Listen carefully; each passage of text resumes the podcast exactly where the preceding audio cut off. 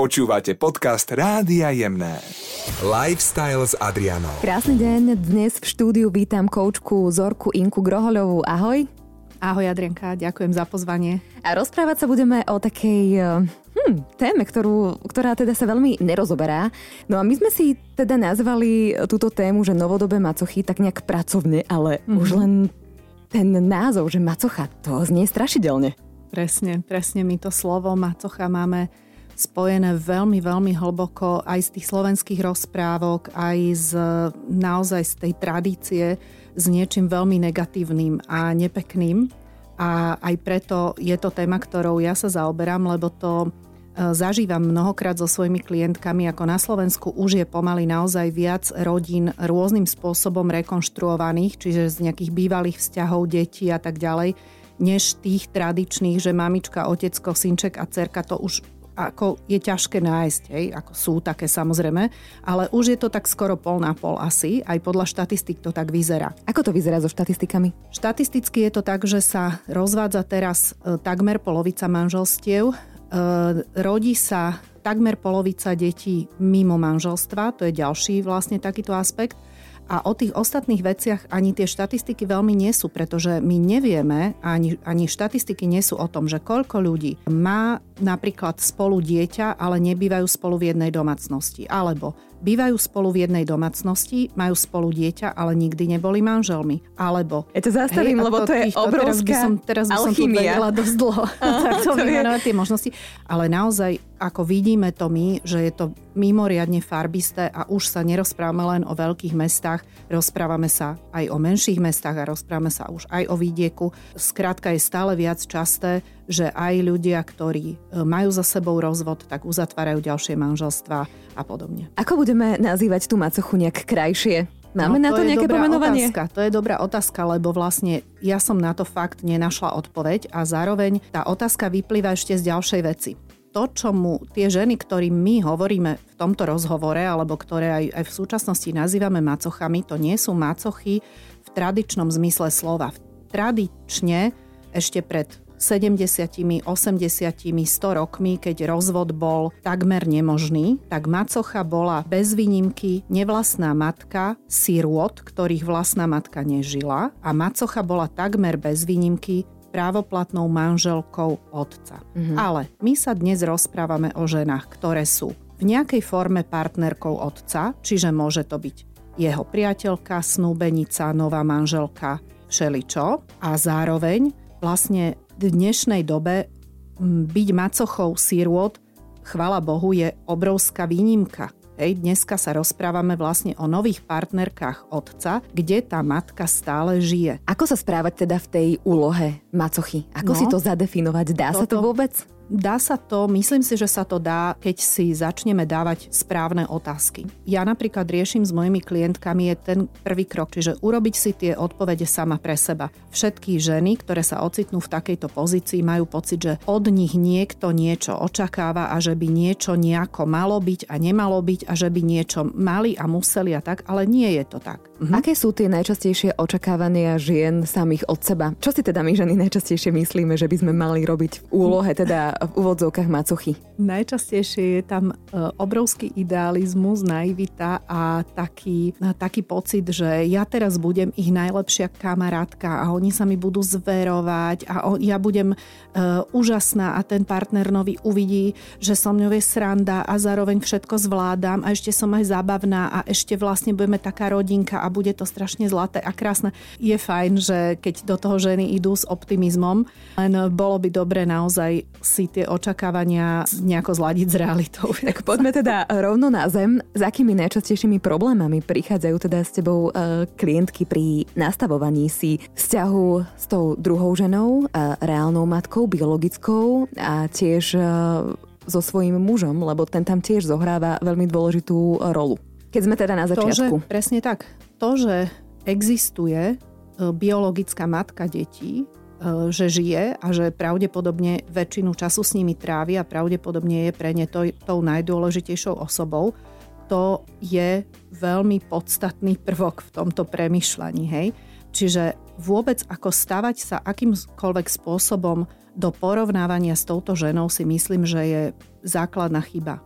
Myslím si, že je oveľa lepšie premýšľať o sebe ako o napríklad tete, krsnej mame alebo kamarátke otca alebo tak, že naozaj rozmýšľať nad tým, že aké, aký by som mala vzťah s týmito deťmi, keby to boli napríklad deti mojej sestry alebo keby to boli deti mojej sesternice alebo môjho bratranca, hej, že, že nenastavovať si to tak, že ako keby to boli moje deti, lebo nie sú to vaše deti. Takže nebyť mamou v prvom Nehrať rade. sa, nemamičkovať sa, pretože to môže veľmi nepekne naraziť. Môže to naraziť jednak preto, pretože sa zrazu zistíme, že sme sa sami e, nasúkali do e, nejakej e, role mamičky, v ktorej, s ktorou nesúvisí len to, že vyzerať pekne pri hoteckovi na výletoch a v reštaurácii, ale s tým znamená to potom naozaj aj robiť všetok ten servis okolo tých detí a zrazu proste sa môže žena ocitnúť úplne v inej situácii.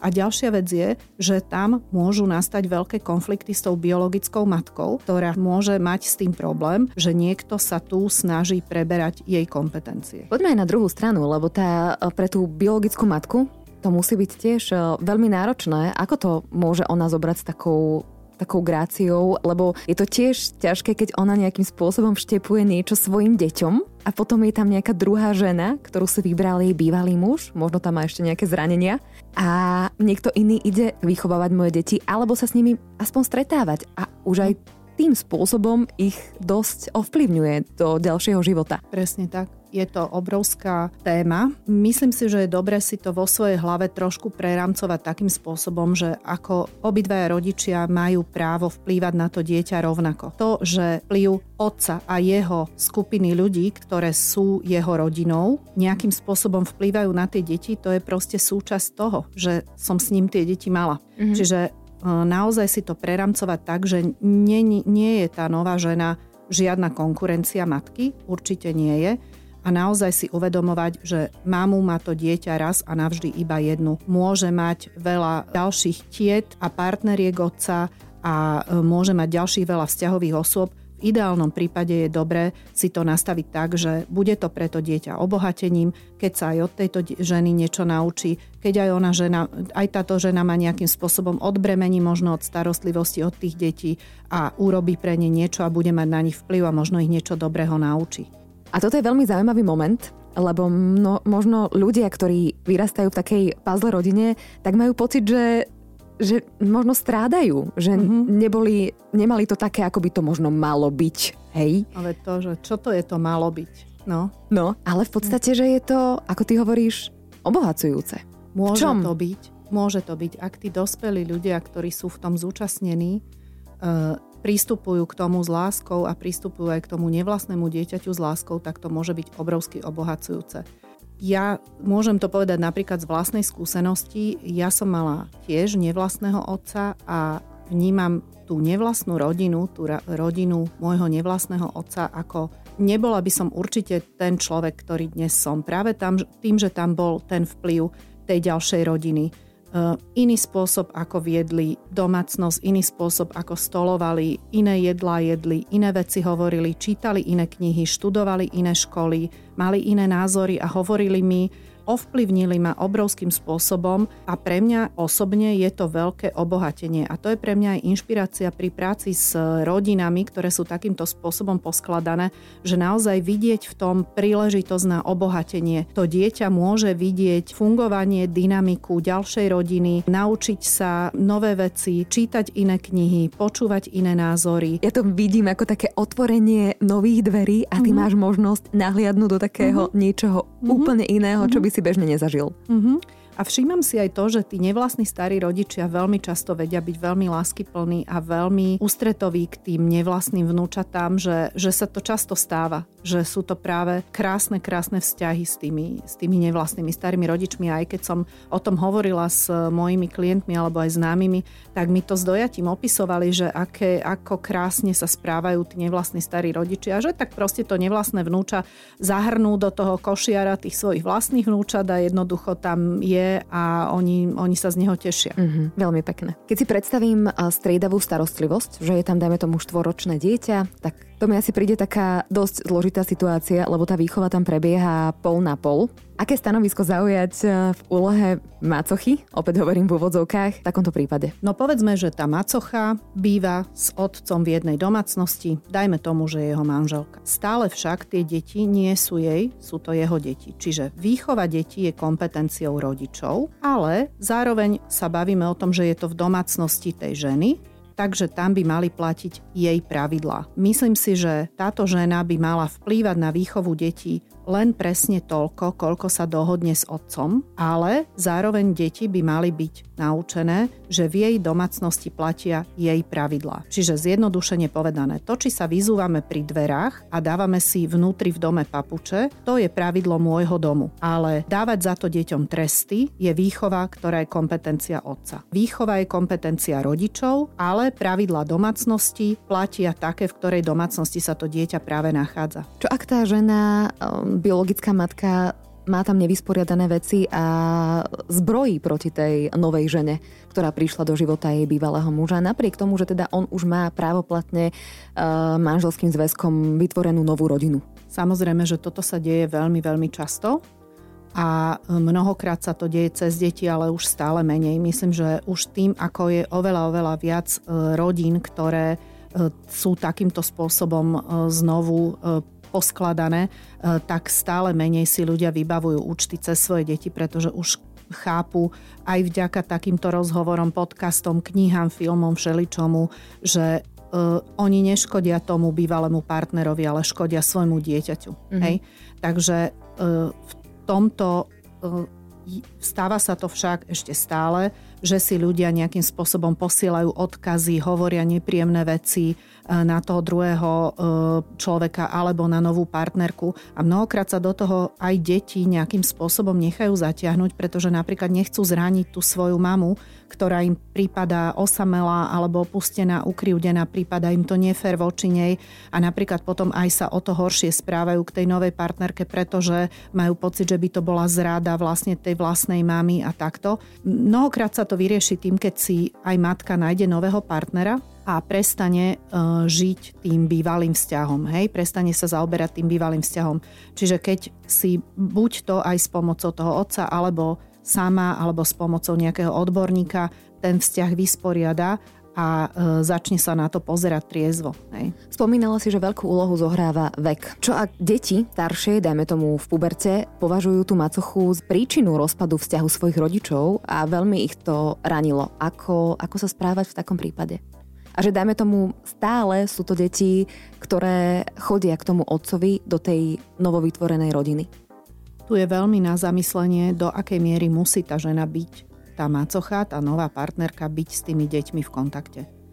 A myslím si, že tam je dobré čo najdlhšie uh, nechať otca s deťmi samého, pretože mnohokrát muži začnú na to tlačiť a domáhajú sa svojho práva na svoje šťastie a na svoju novú rodinu a vlastne nútia deti, že a teraz musíte ju mať radi a musíte s ňou tráviť čas a musíte s ňou chodiť na dovolenky a buďte ticho, to je moje súkromie, moje rozhodnutie a hotovo. Hej?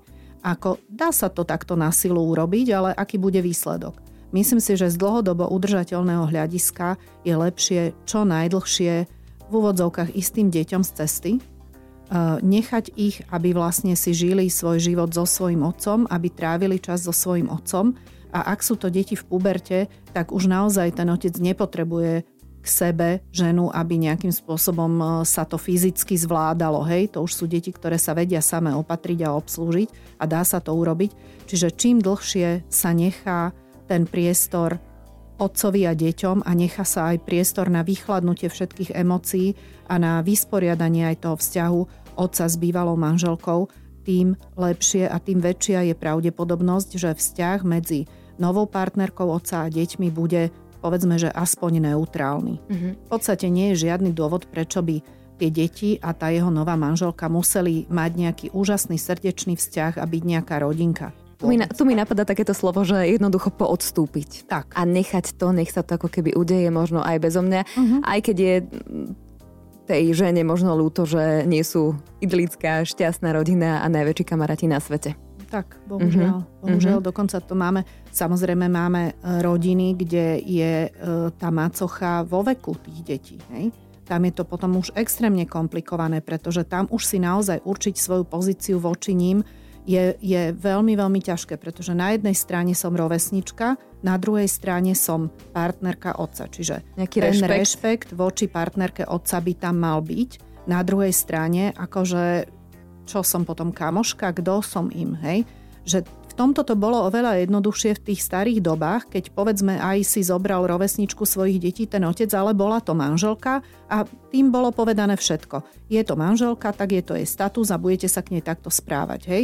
Ale teraz, teraz vlastne tým, že nič nie je dané, tak je tu veľká sloboda, môžeme si to vymyslieť a stanoviť ako chceme. Na druhej strane je to veľká, veľký problém si to vlastne vymyslieť a stanoviť tak, aby to všetkým nejakým spôsobom zapadlo do ich reality. Ako napríklad takúto ženu oslovovať? Určite menom, určite. Keď teda uh, často riešiš presne tieto témy so svojimi klientkami, tak máš um, nejakú takú situáciu, kde len jedna jediná maličkosť dokázala ten vzťah celkový alebo tú celú konšteláciu tejto rodiny posunúť úplne diametrálne odlišným smerom? Že sa tam zrazu niečo tak nejak uh, zmenilo tým, že sa zmenil postoj uh, tých ľudí samotných? Pamätám si jednu klientku, ktorá bola v takejto situácii, že jej partner mal cerku a ona proste ona ešte nemala deti. Nevedela to s tým dievčatkom vôbec. Akože proste absolútne nevedela, čo s ňou. Zároveň si uvedomovala, že s tým partnerom chce mať deti, že toto bude ich malá sestra a tak. A vlastne vtedy sme sa rozprávali o tom, že, aká, že keby ona mala vlastnú dceru, e, respektíve takto, že keby to dievčatko bolo jej neter, hej, že keby to bola dcera jej sestry, Takže ako by sa k nej správala, čo by s ňou robila, ako by s ňou trávila čas a tak.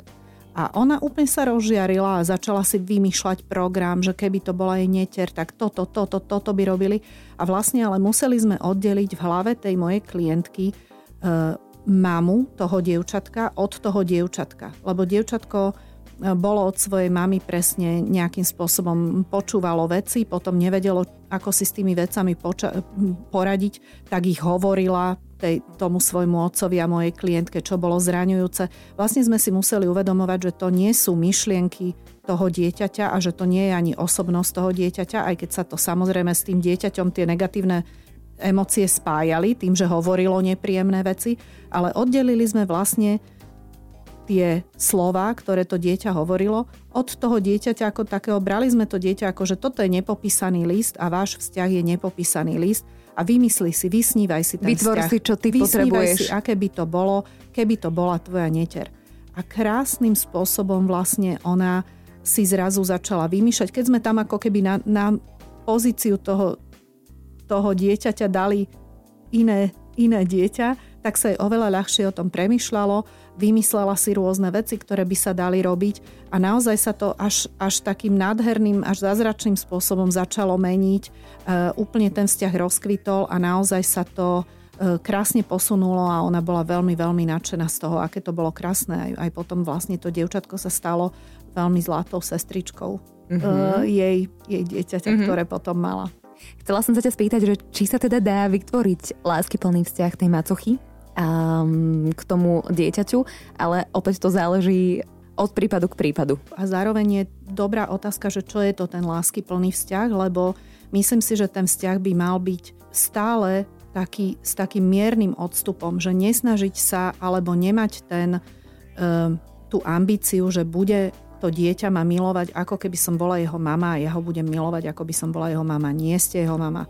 Uh, skúsme si to postaviť tak, ako keby som bola jeho teta alebo krsná mama, uh, niečo takéto podobné, že naozaj mať aj nastavené to očakávanie od toho vzťahu, že bude to pekný, takmer neutrálny vzťah. Rozprávame sa najmä o novodobých vzťahoch, o macochách, tak to tak môžeme nazvať, ale poďme trošku aj e, opačne rovno k mužom, možno nás nejakí počúvajú. Uh-huh. Samozrejme to isté sa deje aj v opačnom garde. Uh-huh. Je to iné s mužmi? Myslím si, že je to iné s mužmi. Čom najmä? Ja, muži sa do toho tak nevkladajú. Muži sa nesnažia nahradiť dieťaťu ich otca a muž to berie všetko tak oveľa triezvejšie, aspoň taká je moja skúsenosť, že mm, vlastne akože ani to slovo odčím, ani, ani sa moc nepoužíva, ani sa to veľmi uh, takto neprežíva, hej, že ten, ten nevlastný otec je človek, ktorý môže byť veľmi významný človek v, v, v živote dieťaťa, ale nesnaží sa takým veľmi silným spôsobom sa tam do toho vkladať väčšina mužov. Hej? A napríklad málo ktorý muž súťaží s biologickým otcom toho dieťaťa, že kto bude akože lepší otec a kto, kto mu viacej ukáže svet alebo kúpi alebo podobne. Hej?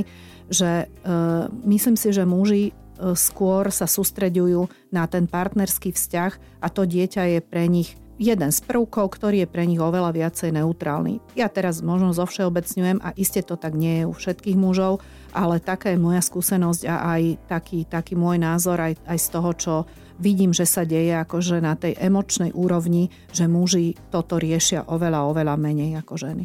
Čo ak si toto dieťa tak nejak vyžaduje a prekvapí nás niekedy oslovením, že mama alebo tati mm-hmm. má dajme tomu 4 roky a teda my nevieme mm-hmm. a možno pocítime takú zodpovednosť, že hu, na druhej strane nás to možno poteší, lebo je to ako keby také zblíženie mm-hmm. dvoch ľudí. Mm-hmm. Je to asi šok, ale e, kombinácia potom je dobre sa s tým dieťaťom dohodnúť, že bude hovoriť, že mama Janka alebo mama mm-hmm. Peťa.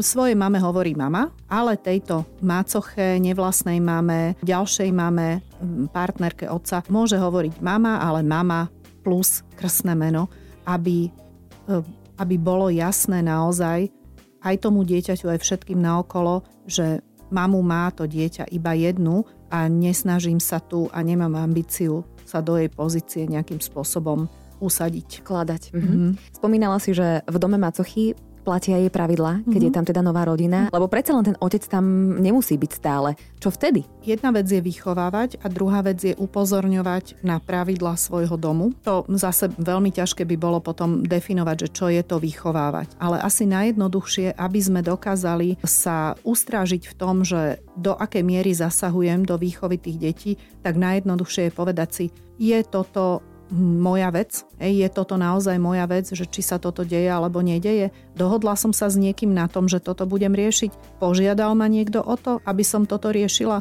Požiadal ma niekto, aby som deti učila e, že, alebo nútila, aby si robili domáce úlohy. Je to moja vec, či si robia domáce úlohy? Alebo sa do toho vkladám vlastne z vlastnej iniciatívy sa hrniem do niečoho, čo vlastne vôbec nie je moja vec. Ale je to náročné, Hej. najmä je pre to, nás je ženy. To extrémne, je to, je to o, o ducha prítomnosti a uvedomení si, že pozerať sa na tú situáciu z odstupu a zvonka, skúš, skúsiť, napriek tomu, že sme v tej situácii vnútri, skúsiť sa na ňu pozerať zvonka, nechať tie veci v tom momente tak a riešiť ich s otcom. Že stále vlastne zjednodušiť, keď, tak, keď konštelačne sa na to pozrieme, stále si uvedomovať, že rodičov má to dieťa dvoch a ja som v tom, v tom diagrame tej bývalej rodiny mimo.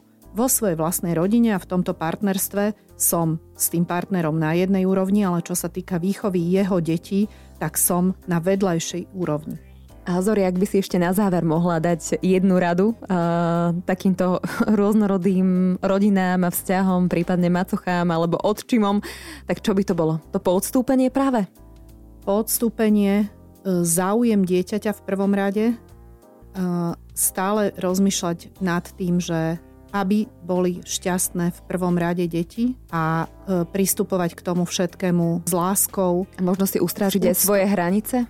absolútne určite ustražiť si hranice a mať úctu e, k deťom a rozprávať sa s deťmi ako v podstate ako s malými dospelými, pretože za chvíľu dospelí budú a možno, že môžeme rozmýšľať aj o tom, že čo o nás budú hovoriť o 10 rokov, keď budú mať 15, 20, 30, ako chcem, aby tieto deti jedného dňa o mne hovorili, aké spomienky chcem, aby na mňa mali? Čo chcem, aby sa naučili odo mňa, aký vplyv chcem mať ja na nich ako na osobnosti, možno čo im ja chcem dať do života? A v čom, ako si predstavujem ten, ten náš vzťah ďalej, že možno rozmýšľať o tom z trochu z takej perspektívy aj dlhodobej a, a m, plánovať si aj to, čo robím dnes z takej perspektívy, že čo chcem, aby mi to prinieslo z dlhodobého hľadiska toto správanie. Mm-hmm. Tak uh, verím, že len niečo pekné a verím, že sme pomohli mnohým ľuďom, ktorí sa ocitajú v takýchto vzťahoch. Držíme vám palce, nech vám to všetko doma klape. Ja tebe veľmi pekne ďakujem za rozhovor a maj ešte krásny deň. Ďakujem prajem všetkým pozliepaným pečvorkovým rodinám veľa lásky, veľa šťastia, veselé, krásne leto. Pečvorky sú inak veľmi pekné. Áno, áno. Toto bola koučka Zorka Inka Groholova. Ešte raz ďakujem, pekný deň. Ďakujem. Lifestyle s Adrianou.